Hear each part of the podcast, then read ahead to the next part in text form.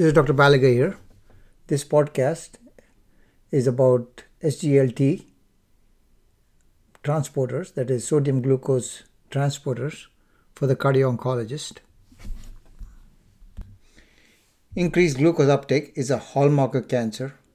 The increased metabolic requirements of cancer cells have extensively been evaluated, and therapeutic strategies have been investigated to hinder tumor growth by interfering with glucose uptake and metabolism in cancer cells. The original observations by Otto Warburg that cancers utilize glucose anaerobically even in the presence of oxygen were consistent with increased requirements of glucose. The conversion of glucose to lactate yields only 2 moles of ATP per mole of glucose, whereas mitochondrial oxidative phosphorylation results in the net production of 30 moles of ATP per mole of glucose.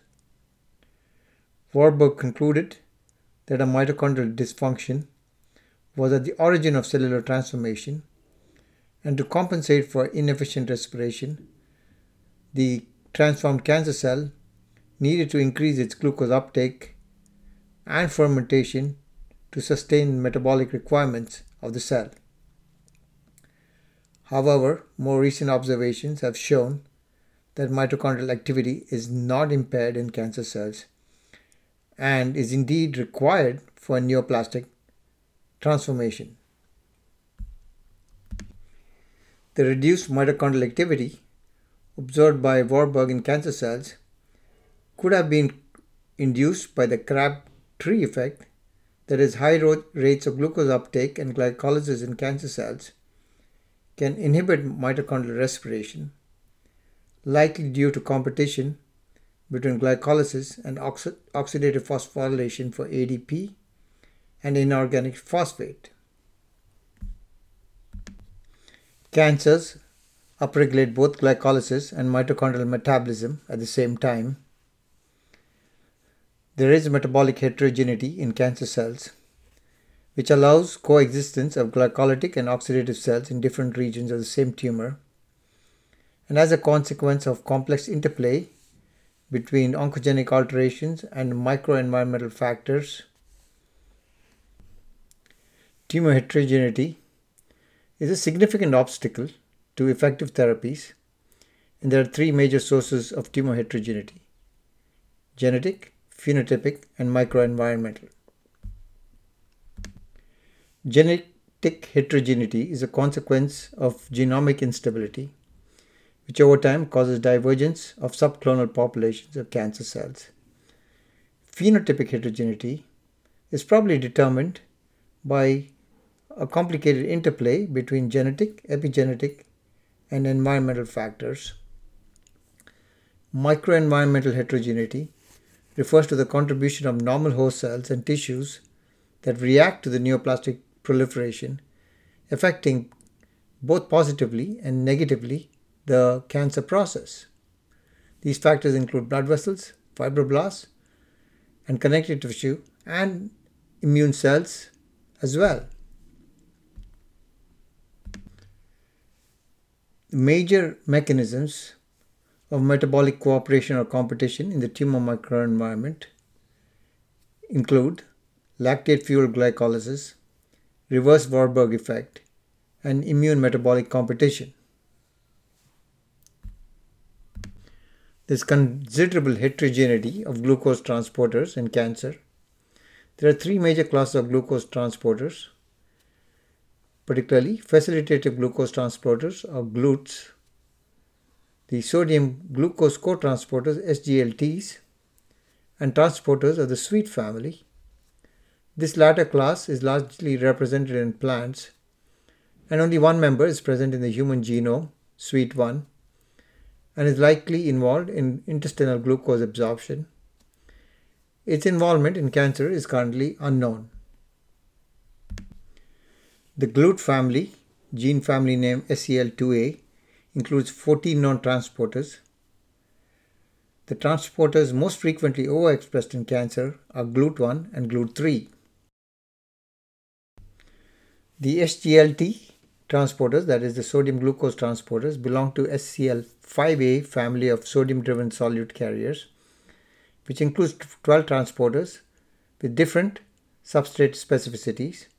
In, in addition to SGLT1, SGLT2, SGLT4, and SGLT5, which are hexose transporters, and SGLT3, which is a glucose sensor. It includes transporters for myoinositol, monocarboxylates, iodide, multivitamin, and choline. Structurally, the best characterized are SGLT, SGLT1, and SGLT2. SGLT1 has been reported to be expressed in pancreatic, prostatic, ovarian, colorectal, and head and neck carcinomas. SGLT2 has been reported to be expressed in pancreatic, prostatic, and lung carcinomas and in high grade astrocytomas. The mechanism of upregulation of SGLT2 in cancer is unknown. However, a link between transporter expression and cellular differentiation has been recently reported in lung cancer. A paper in Science Translational Medicine, published in November 2018, the lead author is Claudio Scafoglio, and the group is from UCLA. The title of the paper is Sodium Glucose Transporter 2, SGLT2, is a diagnostic and therapeutic target for early stage adenocarcinoma of the lung. The authors descri- discovered a potential marker, SGLT2, whose activity identified meta- metabolically active lung premalignancy and early stage lung adenocarcinoma. They found that SGLT2 is expressed early in lung tumorigenesis and is found specifically in premalignant lesions and well differentiated adenocarcinomas. SGLT2 activity can be detected in vivo by PET with tracer methyl 4 deoxy 4 fluoroalpha D glucose pyranoside, that is ME4FDG, which specifically detects SGLT activity using a combination of immunohistochemistry and ME4FDG PET. Scafoglio and authors identified a high expression and functional activity of SGLT2 in lung premalignancy and early stage low grade lung adenocarcinoma. Furthermore, using selective targeting of FG, SGLT2 with FDA approved small molecule inhibitors, the gliflozins, they showed greatly reduced tumor growth and prolonged survival in autochthonous mouse models and patient derived xenografts of lung adenocarcinoma. They concluded that targeting SGLT2 in lung tumors may intercept lung cancer progression at early stages of development by pairing ME4-FDG PET imaging therapy using SGLT2 inhibitors.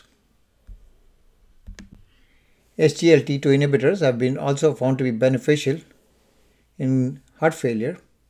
The first cardiovascular clinical outcome trial of SGLT2 inhibitor therapy, the empagliflozin cardiovascular outcome trial in type 2 diabetes mellitus patient, EMPA reg outcome demonstrated an unexpected and substantial reduction in all cause mortality, cardiovascular death, and heart failure hospitalizations among patients with type 2 diabetes. Significant reductions in heart failure hospitalizations were also demonstrated with SGLT2 inhibition by with the, the, the SGLT2 inhibitor canagliflozin in the canagliflozin cardiovascular assessment study and with dapagliflozin in the dapagliflozin effect on cardiovascular events trial, thus confirming EMPA-REG outcome findings. Therefore, sodium glucose transporter 2 inhibition is one of the most effective therapies to prevent heart failure in patients, particularly with type 2 diabetes.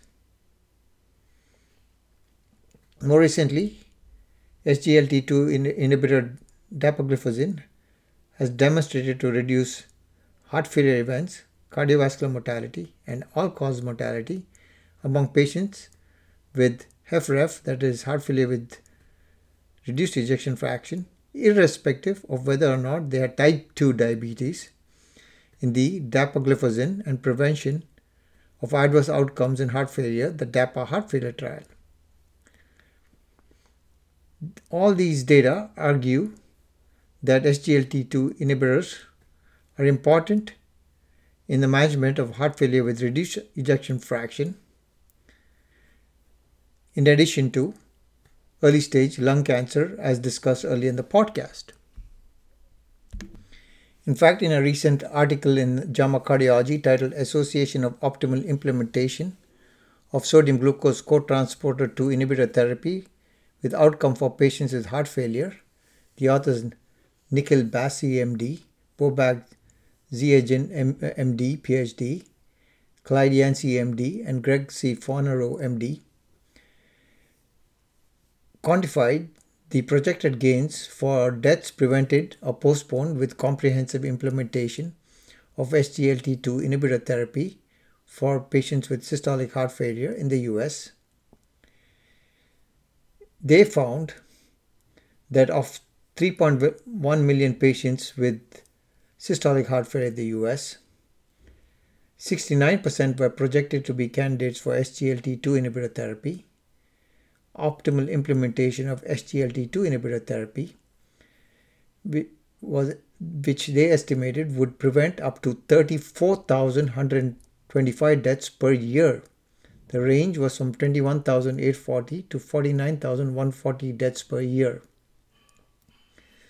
A secondary analysis, excluding patients on the basis of NT-BNP and other trial entry criteria, yield, would yield a potential benefit of 25,594 deaths per year prevented. The range was 16,380 to 36,855 deaths per year prevented. They concluded that there is a substantial number of deaths in the US that could be prevented by implementing SGLT inhibitor SGLT2 inhibitor therapy. Given that SGLT2 inhibitor therapy is useful in heart failure and certain types of cancer, it raises the question whether SGLT2 inhibitor therapy can be used to prevent cardiotoxicity, particularly in patients who are pre-diabetic, insulin resistance, who are diabetic, high blood pressure, and dyslipidemia. Clinical trials to evaluate the role of SGLT2 inhibitor therapy to prevent chemotherapy induced cardiac toxicity is the logical next step.